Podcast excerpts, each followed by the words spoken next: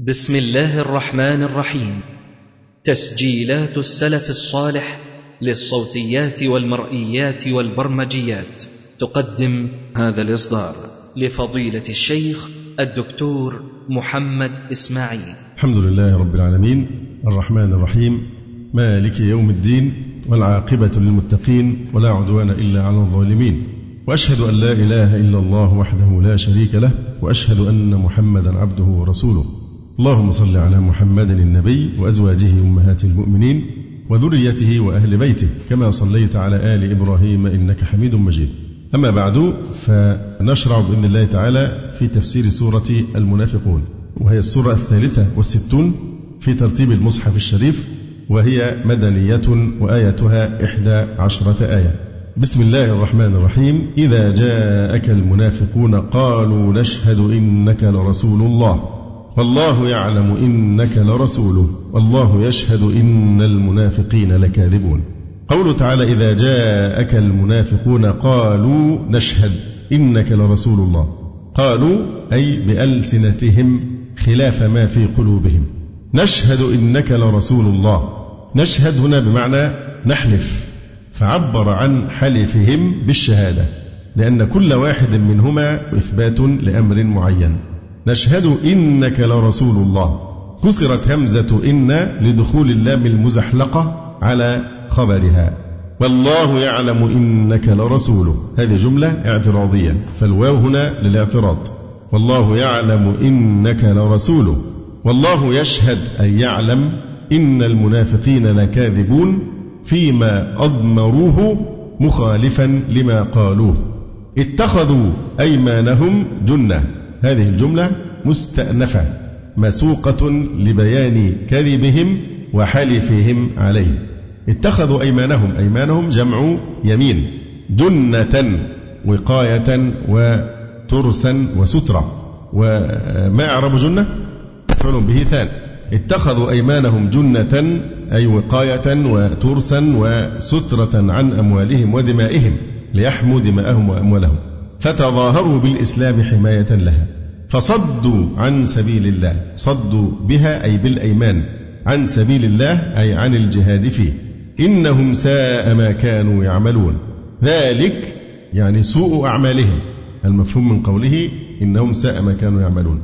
ذلك أي سوء عملهم بأنهم آمنوا أي باللسان ثم كفروا أي بالقلب أي استمروا على كفرهم به. فطبع أي ختم على قلوبهم بالكفر فهم لا يفقهون الإيمان. وإذا رأيتهم تعجبك أجسامهم وإن يقولوا تسمع لقولهم كأنهم خشب مسندة. وإذا رأيتهم تعجبك أجسامهم لجمالها وإن يقولوا تسمع لقولهم لفصاحته ولا بد هنا من تضمين تسمع معنى تصغي وتميل تبريرا أو تسويغا لتعديته باللام. ما دام تعديت باللام فهنا لابد من تضمين إيه؟ أن تسمع بمعنى إيه؟ تصغي أو تميل. تصغي لقولهم وإن يقولوا تسمع لقولهم أي لفصاحتهم. كأنهم خشب مسندة هذا كلام مستأنف. كأنهم أي من عظم أجسامهم في ترك التفهم خشب بسكون الشين وضمها إما خشب أو خشب مسندة ممالة إلى الجدار. أي لا يسمعون ولا يعقلون أشباح بلا أرواح وأجسام بلا أحلام. قال القاسمي وإذا رأيتهم تعجبك أجسامهم أي لتناسب أشكالهم وحسن مناظرهم وروائهم. وإن يقولوا تسمع لقولهم أي للين كلامهم بما يدهنون فيه. كأنهم خشب مسندة أي في الخلو عن الفائدة لأن الخشب إنما تكون مسندة إذا لم تكن في بناء أو دعامة لشيء آخر. وقال القشاني روي عن بعض الحكماء أنه رأى غلاما حسنا وجهه فاستنطقه لظنه ذكاءه وفطنته فما وجد عنده معنى. فقال ما أحسن هذا البيت لو كان فيه ساكن لأن مثل هذا يكون مثل تمثال الشمع. وهذا معنى قوله تعالى كأنهم خشب مسندة أي أجرام خالية عن الأرواح لا نفع فيها ولا ثمر كالأخشاب المسندة إلى الجدران عند الجفاف وزوال الروح النامية عنها فهم في زوال استعداد الحياة الحقيقية والروح الإنساني بمثابة هذه الأخشاب. وفي قوله كأنهم خشب مسندة تشبيه مرسل تمثيلي فالمشبه هم يعني رؤساء المنافقين من المدينة. وكانوا يحضرون مجلس النبي صلى الله عليه وسلم ويستندون فيه إلى الجذور. وكان النبي صلى الله عليه وسلم ومن حضره يتعجبون من هياكلهم المنصوبة. والمشبه به هو الخشب المنصوبة المسندة إلى الحائط. ووجه الشبه كون الجانبين أي المنافقين وهذه الخشب أشباحا خالية عن العلم والنظر على حد قول حسان لا بأس بالقوم من طول ومن عظم جسم البغال وأحلام العصافير. لا بأس بالقوم من طول ومن عظم يعني طوال وعظام وضخام الأجسام. لا بأس بالقوم من طول ومن عظم جسم البغال وأحلام العصافير. فقوله كأنهم خشب مسندة أو خشب مسندة ممالة إلى الجدار لا يسمعون ولا يعقلون أشباح بلا أرواح وأجسام بلا أحلام. يحسبون كل صيحة عليه. هذه جملة مستأنفة. يحسبون كل صيحة تصاح. أي صوت يسمعونه كأنهم هم المقصودون به. كنداء في العسكر أو رجل حتى بينشد ضالة. يحسبون أنه يصيح عليهم من شدة جبنهم. فهذا وصف لهم بالجبن والخور وعدم الشجاعة. يحسبون كل صيحة تصاح. كنداء في العسكر وإنشاد ضالة عليهم. يعني يحسبون كل صيحة كائنة عليهم. لما في قلوبهم من الرعب أن ينزل فيهم ما يبيح دماءهم. قوله تعالى يحسبون كل صيحة عليهم تشبيه تمثيلي أيضا. أي أنهم لجبنهم وهلع نفوسهم واضطراب قلوبهم إذا نادى مناد في المعسكر أو انفلتت دبة أو أنشدت ضالة وجفت قلوبهم وزايلهم رشدهم وحسبوا أن هناك شرا يتربص بهم وكيدا ينتظر الإيقاع بأرواحهم. وقد رمق الأخطل سماء هذا المعنى فقال ما زلت تحسب كل شيء بعدهم خيلا تكر عليهم ورجالا. يقول الأخطر لا زلت يا جرير تظن كل شيء بعد خذلان قومك خيلا تكر. أي ترجع بسرعة عليهم لكثرة ما يساورك من الخوف. وغلى المتنبي في هذا المعنى فقال وضاقت الأرض حتى صار هاربهم إذا رأى غير شيء ظنه رجلا. إذا رأى مش يعني دول إيه إذا رأى شيء لكن ده حتى لو ما شاف شيء أصلا هو يتوهم إن إيه في رجل يطارده. وضاقت الأرض حتى صار هاربهم إذا رأى غير شيء ظنه رجلا ويمكن أن يقال إن وجه الشبه هو عزوب أحلامهم وفراغ قلوبهم من الإيمان ولم يكتف بالتشبيه بالخشب بل جعلها مسندة إلى الحائط للانتفاع بها لأنها إذا كانت في سقف أو مكان ينتفع بها. هو الظاهر بل جعلها مسندة الحائط لعدم الانتفاع بها لأن إما الحائط يستعمل دعامة أو يستعمل في البناء. فلا يركن على الجدار إلا ما لا فائدة فيه. والله تعالى أعلم. هم العدو فاحذرهم. يحسبون كل صيحة عليهم. هم العدو فاحذرهم. الفاء الفصيحة. أي إن عرفت صفتهم وماهية أحوالهم فاحذرهم. هم العدو فاحذرهم فإنهم يفشون سرك للكفار. قاتلهم الله أهلكهم الله أو لعنهم الله. أن يؤفكون كيف أن بمعنى كيف يؤفكون كيف يصرفون عن الإيمان بعد قيام البرهان وإذا قيل لهم تعالوا يستغفر لكم رسول الله لووا رؤوسهم ورأيتهم يصدون وهم مستكبرون. قيل لعبد الله بن أبي السلولي المنافق إنه قد نزل فيك آي شداد وهي التي ستأتي. ردا على قوله ليخرجن الأعز منها الأذل. فاذهب إلى رسول الله صلى الله عليه وسلم ليستغفر لك. فجعل يلوي رأسه. جعل يلوي رأسه رافضا أن يذهب إلى رسول الله صلى الله عليه وسلم كي يستغفر له. فنزل قوله تعالى وإذا قيل لهم تعالوا يستغفر لكم رسول الله. تعالوا أي معتذرين تائبين. يستغفر لكم رسول الله. لووا رؤوسهم وفي قراءة لووا رؤوسهم. بالتجديد والتخفيف يعني عطفوا بمعنى لا لن أفعل. لووا رؤوسهم أو لووا رؤوسهم ورأيتهم يصدون وهم مستكبرون. لووا رؤوسهم وأمالها ورأيتهم الرؤيا هنا بصرية ورأيتهم يصدون أي يعرضون عن ذلك وهم مستكبرون. سواء عليهم أستغفرت لهم أم لم تستغفر لهم لن يغفر الله لهم. إن الله لا يهدي القوم الفاسقين. سواء عليهم. سواء هنا خبر مقدم. سواء عليهم. أستغفرت لهم. الهمزة للتسوية. أستغفرت لهم. استغنى بهمزة الاستفهام عن همزة الوصل. سواء عليهم. أستغفرت لهم. أم لم تستغفر لهم. لن يغفر الله لهم. إن الله لا يهدي القوم الفاسقين أي الكافرين. ثم يقول تعالى هم الذين يقولون لا تنفقوا على من عند رسول الله حتى ينفضوا. هذا كلام مستأنف جار مجرى التعليل لفسقهم. إن الله لا يهدي القوم الفاسقين ثم علل لماذا هم فاسقون؟ هم الذين يقولون يعني لأصحابهم من الأنصار لا تنفقوا على من عند رسول الله أي من المهاجرين حتى ينفضوا يعني حتى يتفرقوا عنه. فحتى ينفضوا بمعنى لأجل أن ينفضوا أي يذهب كل واحد منهم لشغله وحاجته. فيقول القاسمي هم الذين يقولون لا تنفقوا على من عند رسول الله حتى ينفضوا أي حتى تصيبهم مجاعة فيتفرقون عنه يعنون بذلك فقراء المهاجرين. قال القاشاني لاحتجابهم بأفعالهم عن رؤية فعل الله وبما في أيديهم عما في خزائن الله. فيتوهمون الإنفاق منهم لجهلهم ولله خزائن السماوات والأرض ولكن المنافقين لا يفقهون لا يفقهون من الذي بيده؟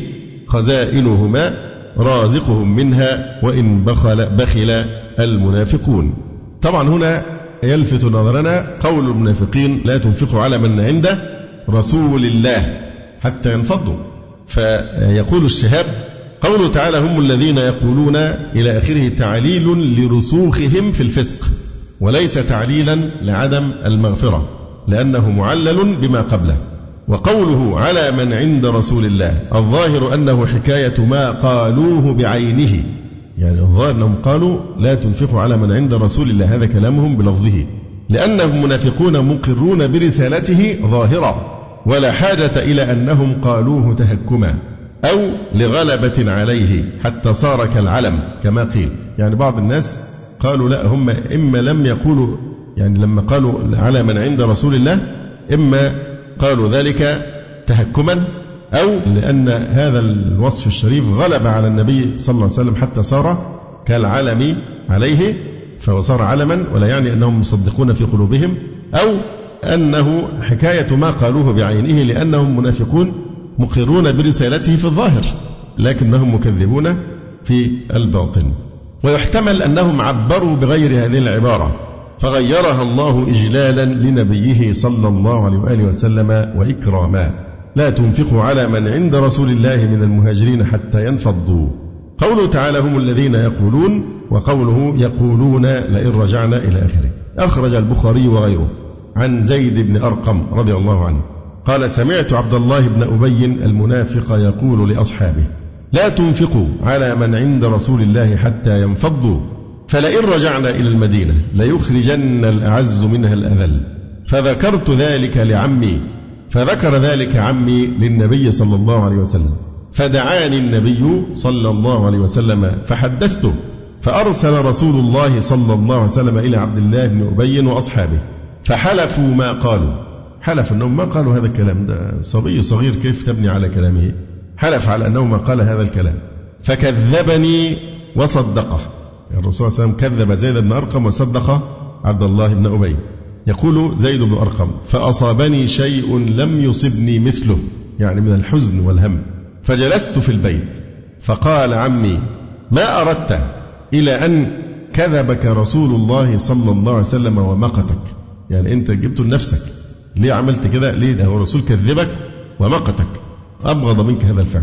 فأنزل الله تعالى إذا جاءك المنافقون آه، إلى آخره فبعث إلي رسول الله صلى الله عليه وسلم فقرأها ثم قال إن الله قد صدقك.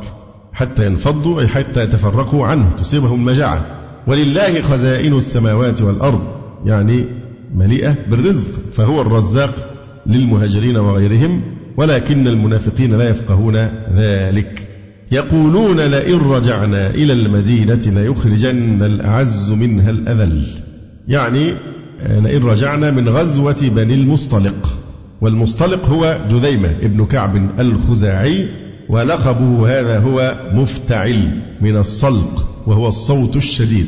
وتسمى هذه الغزاة غزوة المريسيع وهو ماء لخزاعة وهو من قولهم. رسعت العين إذا دمعت من فساد. كانت هذه الغزوة في شعبان سنة ست للهجرة. وسببها أن رسول الله صلى الله عليه وسلم بلغه أن بني المصطلق يجمعون له بقيادة الحارث ابن أبي ضرار والد السيدة جويرية بنت الحارث رضي الله تعالى عنها التي تزوجها رسول الله صلى الله عليه وآله وسلم بعد هذه الغزوة. فخرج إليهم حتى لقيهم على ماء يقال له المريسيع من ناحية قديد اسم موضع قرب مكة إلى ساحل البحر الأحمر. فتزاحف الناس واقتتلوا. فهزم الله بني المصطلق. ثم قفل رسول الله صلى الله عليه وسلم راجعا إلى المدينة. وأثناء عودته كانت قصة الإفك التي تولاها عبد الله بن أبي السلولي المنافق. ونفر قليل من المسلمين كما جاء في سورة النور.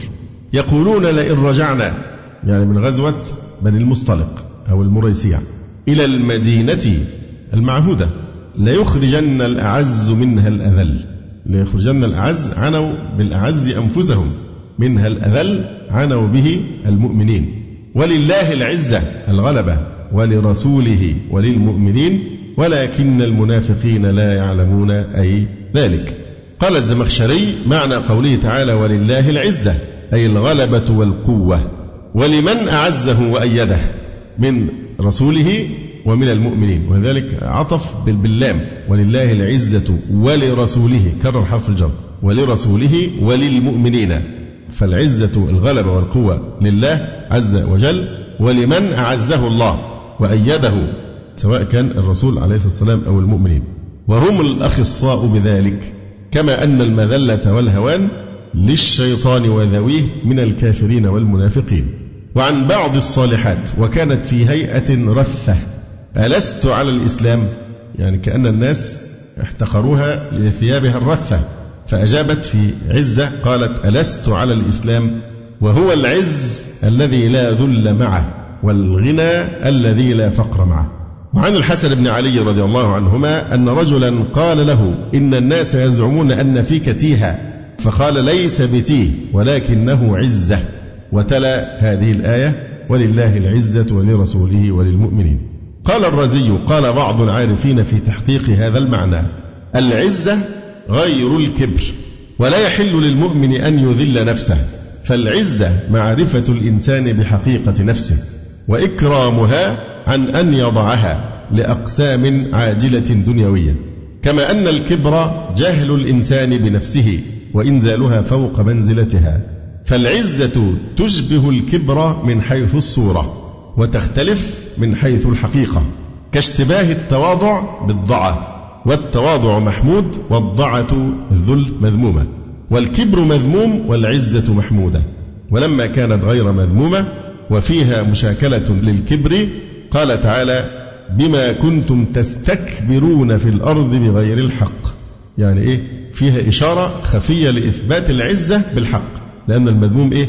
بما كنتم تستكبرون في الأرض بغير الحق. ففي هذا التعبير إشارة خفية لإثبات العزة بالحق والوقوف على حد التواضع من غير انحراف إلى الضعة ووقوف على صراط العزة. المنصوب على نار الكبر. ولله العزة ولرسوله وللمؤمنين ولكن المنافقين لا يعلمون. في قوله تبارك وتعالى يقولون لئن رجعنا إلى المدينة ليخرجن الأعز منها الأذل. هنا فن يسمى القول بالموجب وهو أن يخاطب المتكلم مخاطبا بكلام فيعمد المخاطب إلى كل كلمة مفردة من كلام المتكلم فيبني عليها من كلامه ما يوجب عكس معنى المتكلم. لأن حقيقة القول بالموجب رد الخصم كلام خصمه من فحوى كلامه. نفس الكلام اللي بيكلمه به فبيرد وهو يريد معنى معينا فيستعمل نفس العبارات لكن بمعنى مضاد لما قاله المتكلم فهو رد الخصم كلام خصمه من فحوى كلامه. مش من اللفظ لا من فحوى مفهوم المخالفة يعني أو أو من مضمونه. طبعا هو في أمثلة يعني إيه لما يقول لك مثلا ضيف أثقلت فتقول له أثقلت ظهري بإحسانك مثلا. ففي نماذج من هذا مثلا قول ابن حجاج البغدادي قلت ثقلت إذ أتيت مرارا قال ثقلت كاهلي بالأيادي. قلت طولت. قال لي بل تطولت وأبرمت. قال حبل ودادي. ومن ذلك أيضا قول بعضهم وإخوانا حسبتهم دروعا. فكانوا ولكن للأعادي. يقول نحن دروع لك. دروع في صف الأعادي. وإخوانا حسبتهم دروعا. فكانوها ولكن للأعادي. وخلتهم سهاما صائبات. فكانوا ولكن في فؤادي. وقالوا قد صفت منا قلوب فقلت نعم ولكن من ودادي. فإذا المخاطب بيستعمل نفس الكلمة التي قالها المتكلم في نقيض ما أراد أن يقوله. نفس الشيء هنا القول بالموجب هنا. موجب قول المنافقين الآن في الذكر في الآية. إخراج الرسول عليه الصلاة والسلام المنافقين من المدينة وقد كان ذلك. فهم قالوا إيه؟ ليخرجن الأعز من الأذل. فموجب هذا الكلام إيه؟ أن يخرج الأعز وهو رسول الله صلى الله عليه وسلم والمؤمنون منها من المدينة الأذل وهم هؤلاء المنافقون. فألا ترى أن الله سبحانه وتعالى قال على إثر ذلك؟ هو أنت بتقول إيه؟ ليخرجن الأعز منها الأذل. فموجب ذلك إيه؟ أن الرسول عليه السلام وهو الأعز سيخرج من المنافقين لأنهم الأذل. لذلك قال عقبها مباشرة ولله العزة ولرسوله وللمؤمنين ولكن المنافقين لا يعلمون. فالأعز هو القوي القوي العزة وهو الذي لا يقهر ولا يغلب على تفاوت في مقدار العزة إذ هي من الأمور النسبية. والعزة تحصل بوفرة العدد وسعة المال والعدة. وأراد بالأعز فريق الأنصار فريق الأنصار فإنهم أهل المدينة وأهل الأموال وهم أكثر عددا من المهاجرين. فالأعز اللي هو الأنصار أهل المدينة. وكأنه بينظروا بقى نوع من التمييز العنصري بين المسلمين في المدينة. دول جم دخلوا علينا في بلادنا والاقتصاد وانتفعوا بأموالنا ونحن ننفق عليهم إلى آخره. فنحن أكثر عددا لأنها دارنا وأموالنا ولا يخرجن الأعز منها اللي هم فريق الأنصار الذي يزعمون الانتماء إليه. منها الأذل وهم فقراء المهاجرين. فأراد المنافق وطبعا أهل المدينة هم كانوا أهل الأموال وهم أكثر عددا من المهاجرين فهم نظروا إلى معنى العزة هذا أو العزة بهذا المعنى فأراد ليخرجن الأنصار من مدينتهم من جاءها من المهاجرين. وقد أبطل الله كلامهم بقوله ولله العزة ولرسوله وللمؤمنين وهو جواب بالطريقة التي تسمى في علم الجدل في علم الجدل اللي هي القول بالموجب. وهي مما يسمى بالتسليم الجدلي في علم آداب البحث. العلامة الشنقيطي له كتاب مشهور اسمه إيه؟ آداب البحث والمناظرة. والمعنى إن كان الأعز يخرج الأذل فإن المؤمنين هم الفريق الأعز وعزتهم بكون رسول الله صلى الله عليه وسلم فيهم وبتأييد الله ورسوله وأوليائه لأن عزة الله هي العزة الحق المطلقة. وعزة غيره ناقصة. فإن كان إخراج من المدينة فإنما يخرج منها أنتم يا أهل النفاق. ليخرجن الأعز منها الأذل ولله العزة ولرسوله وللمؤمنين ولكن المنافقين لا يعلمون. ثم يقول تبارك وتعالى يا أيها الذين آمنوا لا تلهكم لا تشغلكم أموالكم ولا أولادكم عن ذكر الله. أي الصلوات الخمس. ومن يفعل ذلك فأولئك هم الخاسرون. ومن يفعل طبعا هنا أداة الشرط وفعل الشرط. ولذلك الفاء رابطة لجواب الشرط واقعة في جواب الشرط. فأولئك هم الخاسرون. ما إعرابهم إما ضمير فصل وإما مبتدأ ثان. إما مبتدأ ثان أو ضمير فصل. فأولئك هم الخاسرون. وأنفقوا مما رزقناكم. يعني في الزكاة الواجبة. طب ليه قلنا الواجبة.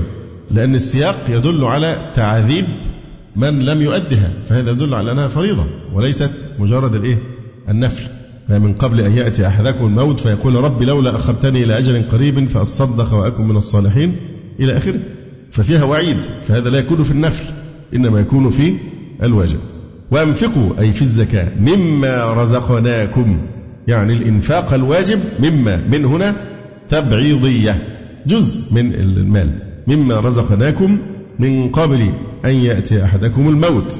فيقول رب لولا أخرتني إلى أجل قريب.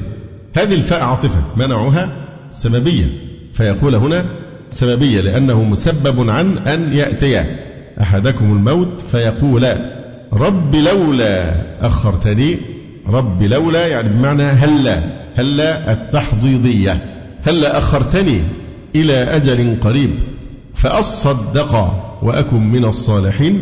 طبعا فأصدق منصوب بعد فاء السببية في جواب الطلب في جواب التحضيض يعني. هلا فأصدق. بإدغام التاء في الأصل في الصد يعني فأتصدق بالزكاة.